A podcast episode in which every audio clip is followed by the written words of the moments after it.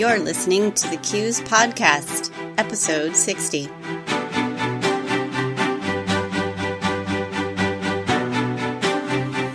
Welcome. Thanks for joining us. You're choosing the CUES Podcast, where we speak with credit union leaders and cross industry experts for a wide range of perspectives on trends and topics relevant to you. I'm your host, Lisa Hochgraf, a senior editor with CUES. In this podcast episode, we'll focus on what talent hoarding is and how you can avoid it using a talent succession program. Our guest today is Annette Matthees, CEO and founder of Aspen Edge Consulting. Annette will present the session, Who's Next in Line? Growing Talent as if your CU depended on it, at our Directors Conference coming up December 2nd through 5th in Hawaii.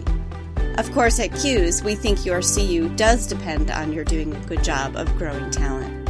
You can learn more about the conference and Annette's session by visiting cues.org slash DC. Some key takeaways from this show include the fact that hoarding your talent, that is, keeping staff from learning and advancing within the organization, is detrimental to employees and the overall credit union. It can result in lowered staff morale and engagement, increased turnover, and a lessened ability to do internal recruiting. The show also gets into why credit unions in particular can fall into the talent hoarding trap, plus, six ways to know if you're hoarding talent. And it will also cover how metrics and a talent succession plan can help to ease any problems you might be having with talent hoarding. Okay, now let's jump into the conversation and learn more about talent hoarding and how to avoid it. Hi, Annette, and welcome to the show. Hey, Lisa. It's great to be here. Thank you so much for being here. I'm really excited to learn more about the subject we are going to talk about talent hoarding. I'm excited not just because it sounds like reality TV, but also because talent is such an important topic for CUES, for credit unions, and for the future of our industry's work to improve members' financial lives. I think this episode will help our listeners know more about what talent hoarding is, why it's a behavior to avoid, how to know when it's happening, and importantly, what to do about it. To give our listeners the opportunity to know a little bit more about you, Annette, would you tell us a little bit about what kinds of activities you focus on as the founder and CEO of Aspen Edge Consulting? Sure, I'd be happy to. So I spent over 25 years in human resources leadership before starting my own business. And I took the parts of HR that I loved and left everything else behind. And so the parts of HR that I really loved was really helping individuals and teams grow and become the best and most effective that they can at their jobs. So I focus really on guiding leaders. I have a couple of programs. One's called Manager's Edge. That's a modular based program that helps brand new leaders become more effective. And I'm going to be launching an online version of that this fall. And I also have an intentional leadership program, which is more the mid-level senior leadership program. I work with teams and help them become more effective. I use instruments like Myers-Briggs and DISC and emotional intelligence instruments, and I coach individuals as well. So that's a little bit and sort of the primary focuses of my business. It sounds like you very much like the people side of human resources. I love the people side of it. Whether I am one to many in a classroom or one to one with the individual in a coaching situation, that's just really where I get my passion from and where I thrive. I just love seeing people become more self-aware and really helping them grow and just becoming really, I guess, visionary and having a lot of intention behind their leadership, not just waking up and going into work, but really saying, how can I become the best leader, the best team player that I can in the business? So I love that. That's wonderful. I think that your passion for people probably plays in very nicely to our topic today. And I guess I'm ready to learn more. Annette, would you tell us more about what exactly talent hoarding is? Sure. I think talent hoarding is really when companies or managers keep their, their best employees in their current roles. and they're not providing advancement opportunities or career development opportunities and really just holding on to them at the detriment of the employee and the detriment of the organization. And what are some reasons that people hoard talent? Good question. You know, it's interesting because I think uh, people hoard them for a lot of reasons. You know, in business, we all have goals that we set for ourselves.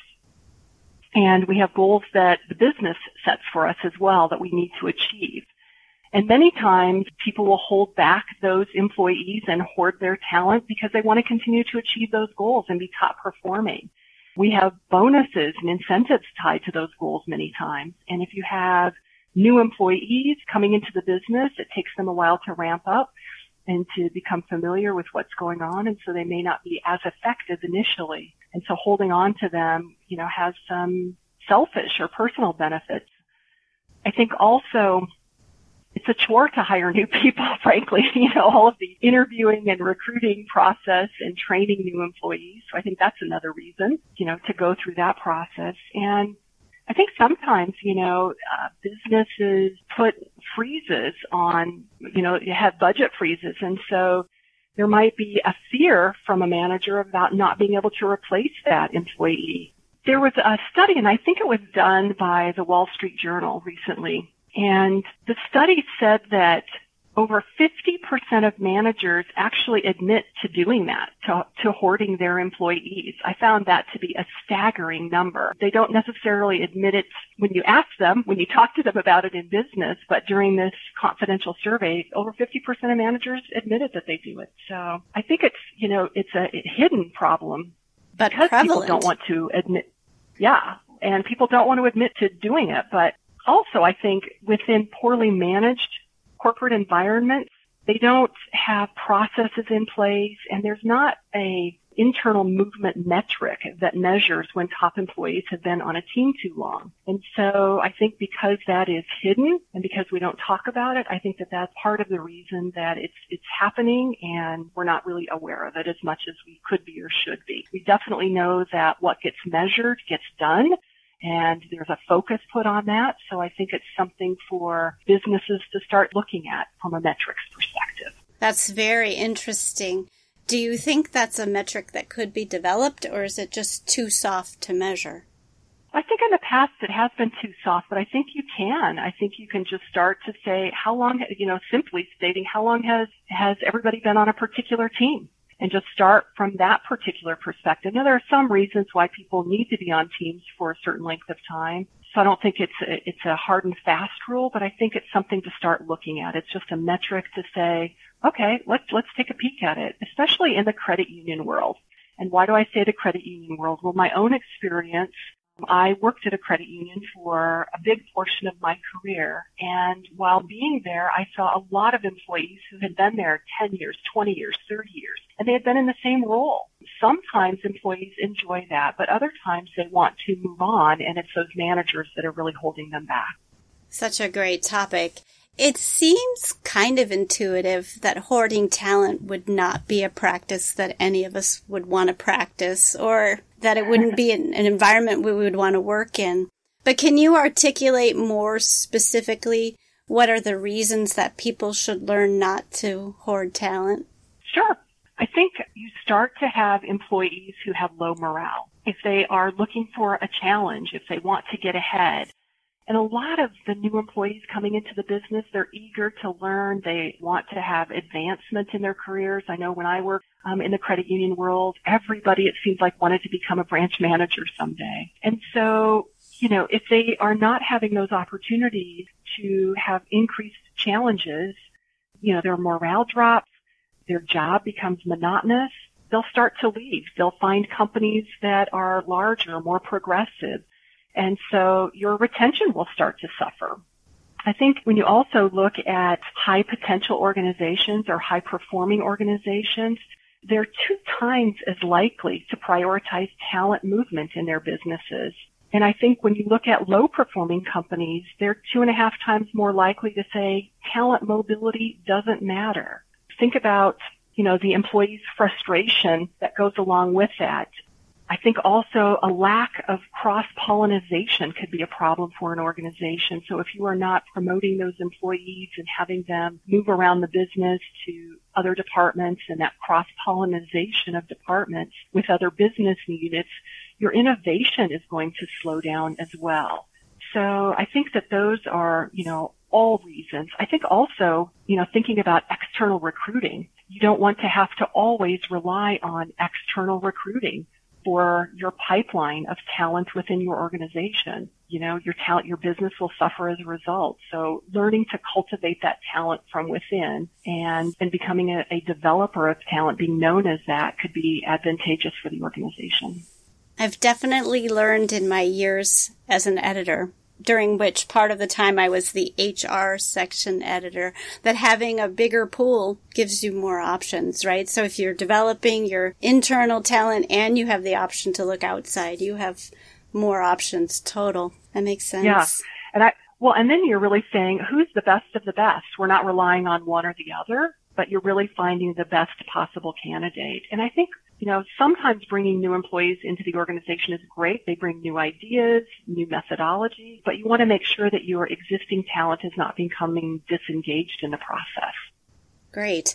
Thank you for that. So I'm sure none of us would want to be talent hoarders, but it sounds like if there's a lack of metrics out there for knowing if talent hoarding is going on, what are some ways to, without the metrics, know that talent hoarding is taking place in, in your organization?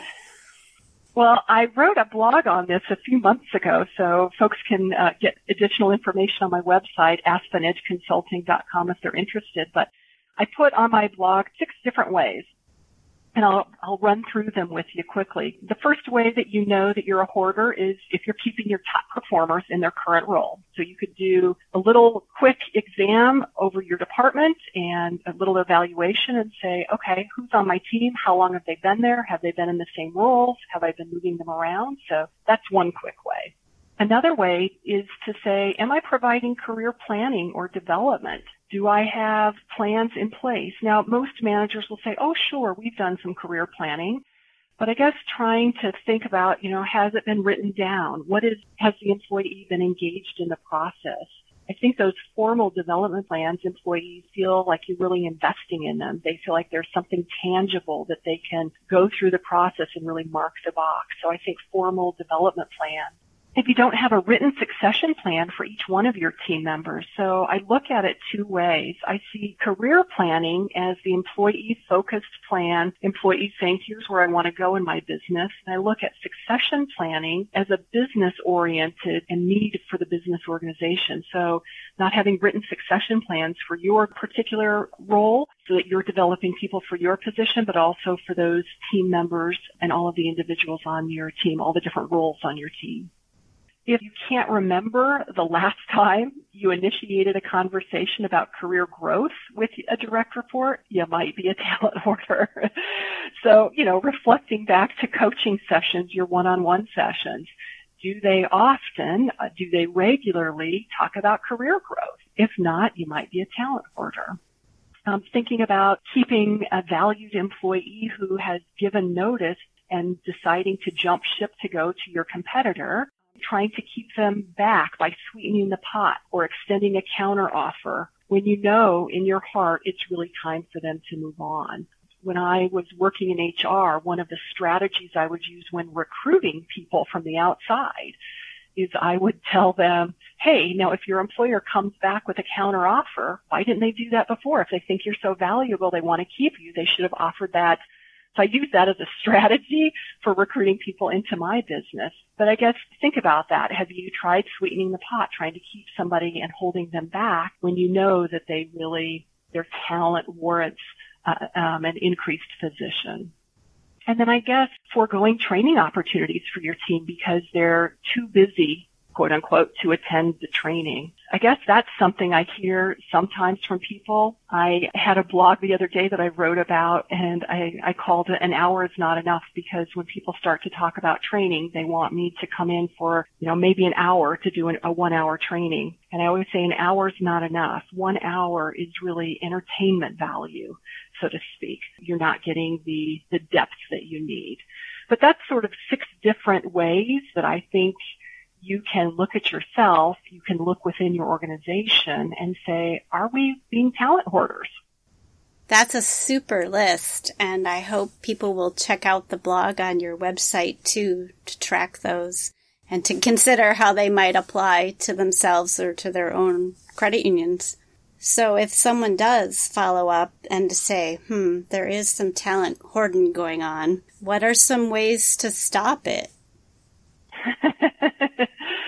well, I think that you have to start looking at your employees and I think you have to say, what are we doing? What are the programs that we have in place? How are we supporting the growth and development? I mean, obviously looking yourself in the mirror and making a resolution on an individual basis is one way to start. But I think you want to also look about those formal career passing programs, formal career, you know, having the career planning and career development written down so employees know what those next steps are. I think succession planning and doing it on a formal basis is another way that you can stop the hoarding of talent. You can start to measure it, having your HR department starting to look at that. Who's been here for a while? Who's not moving on? Doing stay interviews where you're interviewing your people and talking about why do you stay here? What are the opportunities that you love?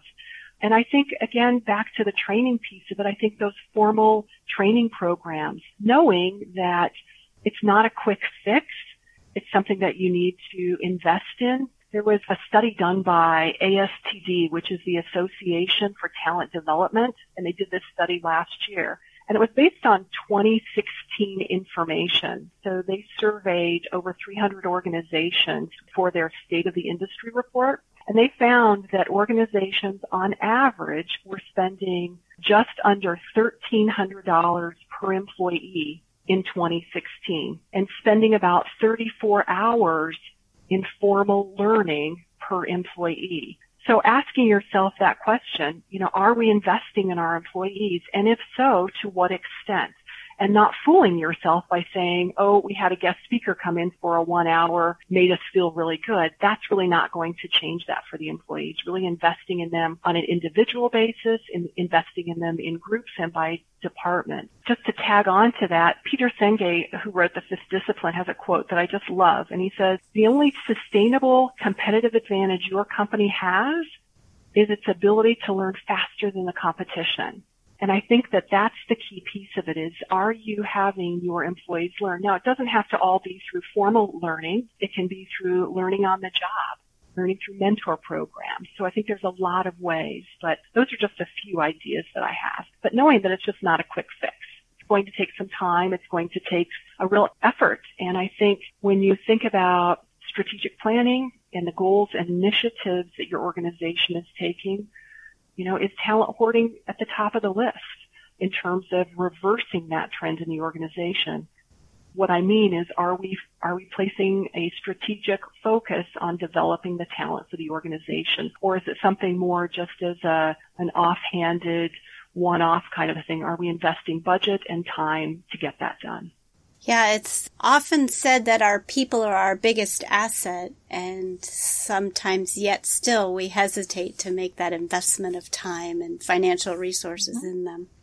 I was going to say, I would tell you to put your money where your mouth is. I, I hear employers always say, hey, they're our biggest investment. They're our most valuable asset. Well, are they really, right? Are you really investing in them and really taking a look at that as a line item and really saying, what is our investment from a talent perspective and how are we ensuring their growth and their, you know, their challenge, their, their excitement for the opportunity? How are we investing in their passion? All of those things. Marvelous. Now, I had some notes initially about talking about a talent succession program. Is that another one of the strategies, or is that more a formalization of the various strategies that you've already talked about? Yeah, I think having a talent succession program is an, a fantastic way to stop the hoarding, really to look at it, and that's just looking at it from a, a global organizational perspective. And there's a lot of ways that you can do that. I would think some key elements of that is really making a commitment at the senior level to say we're investing in this. It's really important to us. And the succession is, you know, back to that Peter Senge quote is really critical to the mission of the organization and the vision of the organization. I think you have to make sure that it's not a one-time event when people do succession planning. They sometimes think, oh, we've got it. Now I can go in a binder and sit there and collect dust. It really has to be systematic and integrated into the talent business processes and aligned with your strategic plan. You know, have it be an outcropping, if you will, of the strategic plan. I think that you need to incorporate competencies into those, into that succession plan. But I think one of the key mistakes that a lot of people make, and I can talk more about derailers, if you will, but I think it's really important to keep it simple and keep it easy to use. I have found more often than not when there are new initiatives introduced into the organization, if they are not kept simple and integrated into really the way the business runs and the fabric of the business and those talent management processes, it becomes sort of a one-off. And that's when it gets put on a shelf or people don't want to, you know, follow along and participate in the process and keep it going. So keep it simple, keep it easy to use, align it with your business, incorporate it into your processes, and really just make a commitment that we're going to do this. It's important to the organization. And then reap the results, right? Yeah, absolutely. Right? Yeah, as your people Having get those... engaged and processes really start moving, it sounds exciting. Yeah. Wow, Annette, thanks for being our guest on the show today. Do you have any final thoughts for our listeners about how once they get their talent succession program rolling, that they can keep it on track and keep from being derailed? Sure.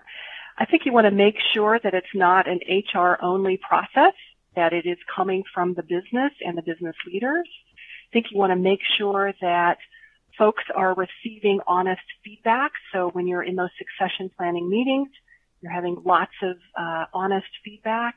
And I think making sure that somebody is in charge in the business and accountable to individuals' development. I think a lot of times what I have seen is that you put succession plans in place and then nobody is held accountable for the actual development. And I think, you know, just to kind of end this, if you will, I think the opposite of talent hoarding, you want to become, once you start to release yourself from hoarding talent and when you let people go, you actually get more talent. And why is that? It gets sort of a reputation, if you will, of being a talent cultivator. You attract top talent that way. And it becomes a self-sustaining practice for you. The more you help others grow, the more you attract other talented people to your business. I love that vision, Annette. Thank you so much for sharing your thoughts with us today on the CUES podcast. Thank you for listening to this podcast from CUES. And thank you again to our special guest, Annette Matthews, founder and CEO of Aspen Edge Consulting. Be sure to visit cues.org slash DC to learn more about Directors Conference in December, where Annette will present Who's Next in Line? Growing Talent as if your CU depended on it. For more talent development content from CUES, visit Now. If you're a CUES member, you have access to invaluable membership benefits to further enhance your development. Visit cues.org slash membership to learn more about our new offerings for 2019. CUES is an international credit union association. Our mission is to educate and develop credit union CEOs, directors, and future leaders. To learn how CUES can help you realize your potential, visit cues.org today.